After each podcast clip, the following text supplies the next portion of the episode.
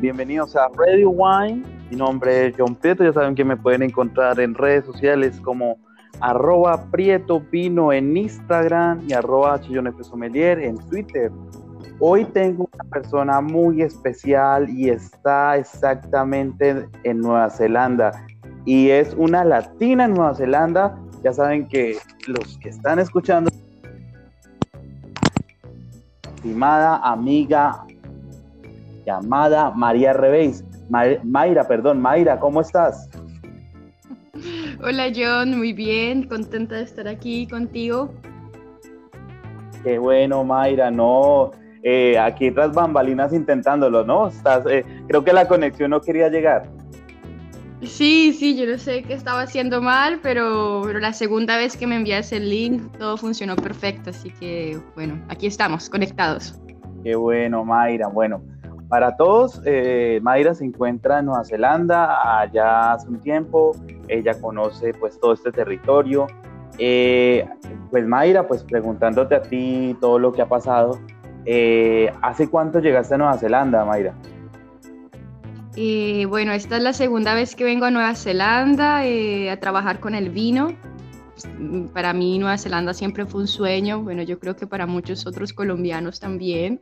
Eh, cuando tenía 17 años deseaba venir a aprender inglés, pero es demasiado caro venir acá a aprender inglés, pero mira las vueltas de la vida, el vino se cruzó en mi camino y, descubrí esto de las vendimias, a trabajar por temporadas haciendo vino y Nueva Zelanda obviamente estaba entre mi, mi, catálogo, por decirlo así, así que en el 2019 vine a trabajar por tres meses y el año pasado regresé para trabajar por seis meses, así que esta vez he estado desde, desde diciembre del 2019 hasta este momento que me quedé atrapada ahora con toda esta, tú sabes, toda esta, crisis.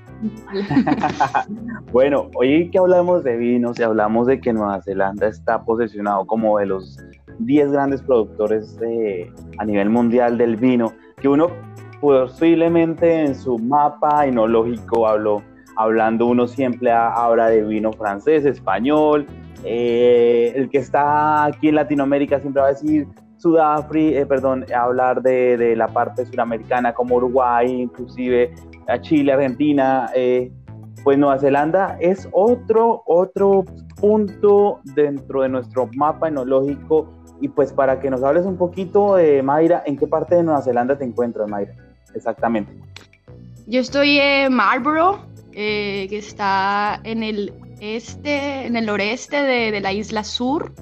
Eh, que básicamente acá se produce el 70% del vino que hace Nueva Zelanda, que como tú bien lo dices, Nueva Zelanda es, uno, es un, importante productor del Nuevo Mundo, así como lo es Argentina, Chile, Sudáfrica, pues todos los, los países que inician su actividad en vitivinícola en los últimos 50, 100 años, aunque bueno, Nueva Zelanda tendrá 40 años haciendo vino, pero realmente eh, pues es, es, un gran ejemplo lo que es el Nuevo Mundo, pues me refiero a mucha industrialización, a, romper un poco las reglas comparado a lo que sucede en Europa.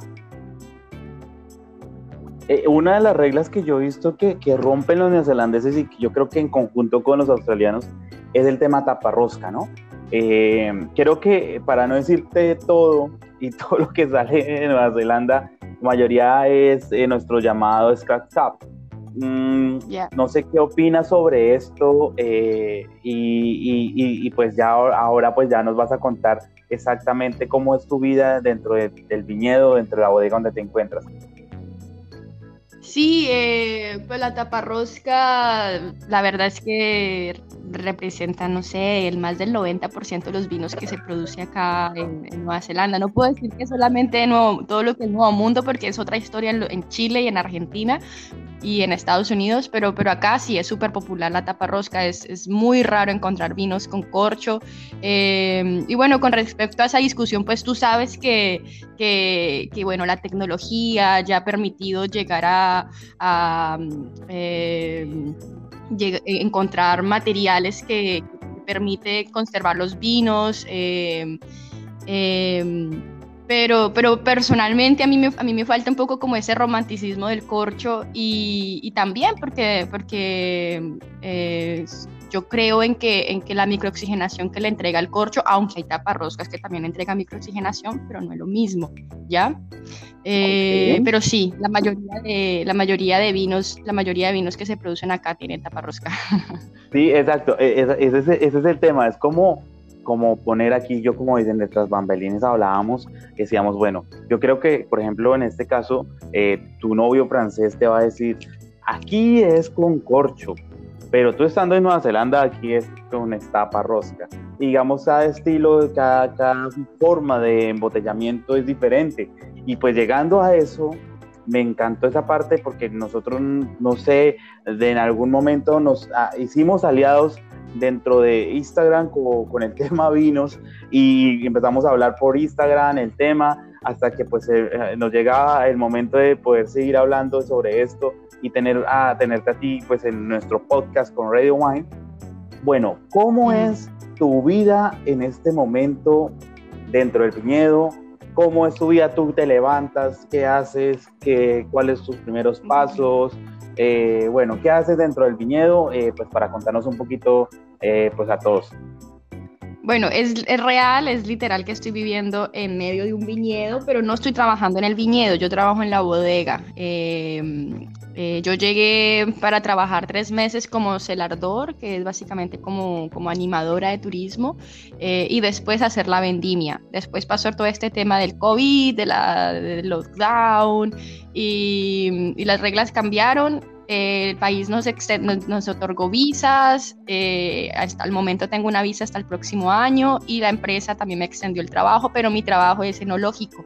Yo trabajo como seller hand, que es como operario de bodega básicamente, eh, que es moviendo el vino, haciendo el vino, eh, recibo la orden del winemaker y, bueno, todo lo que son pues, las transferencias, las adiciones, las correcciones, las muestras, todo eso es lo que tengo que hacer yo. Pero sí, sí vivo en un viñedo, pues es bastante soñado, porque es muy hermoso.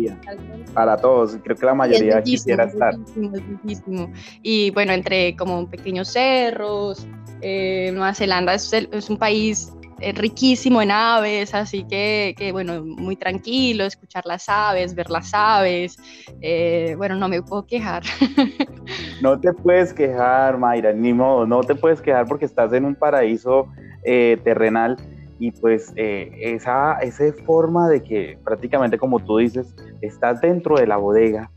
Eh, puntualmente, no sé si me puedas hablar exactamente, pero ¿cómo se llama esta bodega? Eh, de pronto es qué producción hacen y qué características de algunos de los vinos que hacen o sepas que, que puedan sembrarse ahí, ¿no?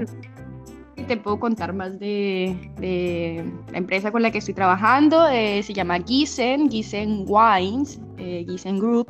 Eh, son tres hermanos alemanes que llegaron a Nueva Zelanda hace 40 años como backpackers, como mochileros. Y, bueno, igual tenían como un heritage de, la gastronomía, de la hotelería y, vieron en, hace 40 años, vieron el potencial que era tener crear un viñedo acá y, bueno, ellos fueron una de las primeras personas que plantaron vides en, la, región, en ese entonces no fue el Marlboro, pero sí desde hace 40 años empezaron a, a comprar tierras y al día de hoy tienen más de 13 viñedos aquí en Marlborough, en lugares muy estratégicos. Tienen uno de los viñedos más prestigiosos de, de Marlborough, que es el Clavin Vineyard, em, que, que, ha sido catalogado como, no sé, eh, bajo diferentes guías, como un gran vino. Y, bueno, es, es, una, es una bodega muy, muy a la vanguardia, que bastante experimental. Por ejemplo, el año pasado, bueno, este año de hecho, lanzaron el primer vino, el primer Sauvignon Blanc sin alcohol, es decir, que hacían eh, un Sauvignon Blanc normal, porque Nueva Zelanda, de hecho, es conocido a nivel mundial por, por, por sus Sauvignon Blanc aromáticos y tropicales. Así que ellos crearon este Sauvignon Blanc y básicamente por medio de una tecnología le removieron el alcohol. Eh, y bueno, entonces sí, es una bodega con bastante, digamos, innovación. Eh, 70% de lo que hace también es la misma historia de Marlborough, es decir, el vino blanco, es Sauvignon Blanc, pero también produce Pinot Noir, también produce un poco de Syrah, también tiene Pinot Gris, bueno, entre las otras variedades blancas tiene Pinot Gris, tiene Chardonnay, eh, y Merlot también, es tinta, y eso básicamente. Dentro, dentro de Nueva Zelanda hay, hay una parte que me gusta mucho, no sé cuánto bueno, no sé la lejanía, bueno, de, tu lugar de donde te encuentras en este momento, que es Central Otago, digamos que es como el epicentro del vino tinto en el tema Pinot Noir. Ya hablando de Marlborough, eh, puntualmente donde tú te encuentras, el Sauvignon Blanc, tú me dices que es protagonista, o sea, llegas y si no tomas Sauvignon Blanc, devuélvete, ¿cierto? Pues, pues algo así, que el Sauvignon Blanc tiene tanto sus, sus, sus sus amantes como sus detractores. Eh, yo, a mí me gusta, ok, pero a nivel neutral, no es de mis favoritos. Eh, y claro, lo que más se encuentra acá es Sauvignon Blanc y Pinot Noir, básicamente. Eh, y ya que mencionaba Central Otago, Central Otago es, o sea, en el momento tiene un, o sea, la gente que conoce, que ya hay lado fino en el vino, sabe que Central Otago es una región extraordinaria para la producción de, de, grandes Pinot Noir, grandes Chardonnay especialmente. Es como un pequeño Burgundy, pero pues con un terroir obviamente distinto, pero que puede alcanzar vinos con, con su madurez fenólica y tecnológica impecable. Eh, eh, y, y, sí, Central Otago en el futuro, yo estoy segura que va a ser una de las regiones con más reputación a nivel mundial, porque las condiciones que, que, están allá, el origen de sus suelos, eh, digamos, lo accidentado que es, porque, y lo distinto, es muy distinto a Marlboro, porque Marlboro, digamos que es como monocultivo un poco, como viñedos, viñedos, viñedos, viñedos, pero en, Central, en Central Otago no es posible hacer eso, porque la actividad no solo gira en torno al vino y, y, por, el, por cómo es el paisaje, ¿ya? Entonces son viñedos muy pequeños y viñedos, viñedos que, que trabajan una viticultura más ligada al orgánico, a lo biodinámico, a los vinos naturales, lo de como respetar un poco más el carácter del origen, ¿no? Claro que sí. Bueno, yo, yo, yo siempre digo, eh, estamos Marlborough, unas características únicas. Podríamos hablar de un Sancerre también muy francés con su Sauvignon Blanc, Valle Leida, que es muy chileno, esa frescura, esa calidad. Eh, en de tus cepas favoritas, hagamos de cuenta que no estás en Nueva Zelanda, no estás allá, pero ¿cuál sería tu cepa favorita o tu región favorita a nivel vinícola eh, en este momento que dijeras, esto aquí me quedo, yo he probado esto y me gusta mucho, aunque pues dependiendo como gustos, como dices tú?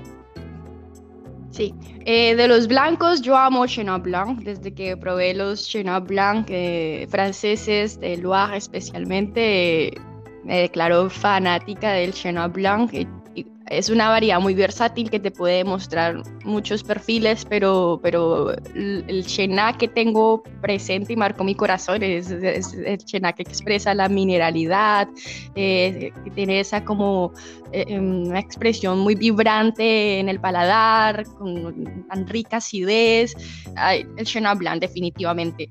Y de los tintos yo amo el Syrah, me encanta el Syrah, especialmente cuando, cuando envejece en botella me encanta la complejidad que, que, puede, el abanico de, de, sensaciones que puede expresar.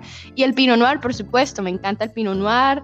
Eh, los de Central Otago. Dentro de, dentro de, mi top 5, muchos, está, muchos Pinot Noir son de Central Otago. Oye Mayra, pues agradezco de verdad tu tiempo porque no sé, en este momento pues juntuamos, ¿no? Horario Colombia, bueno, horario Latinoamérica exactamente, estamos prácticamente a las 6 de la tarde, tú estás al día siguiente, horario 11 de la mañana, ¿no? 11, 12 del día. Sí, sí, exactamente. Tú estás a lunes, 6 de la tarde, yo estoy a martes, ya casi mediodía. Ah, buenísimo. Bueno, eso yo siempre digo, buenos días, noches o mañanas.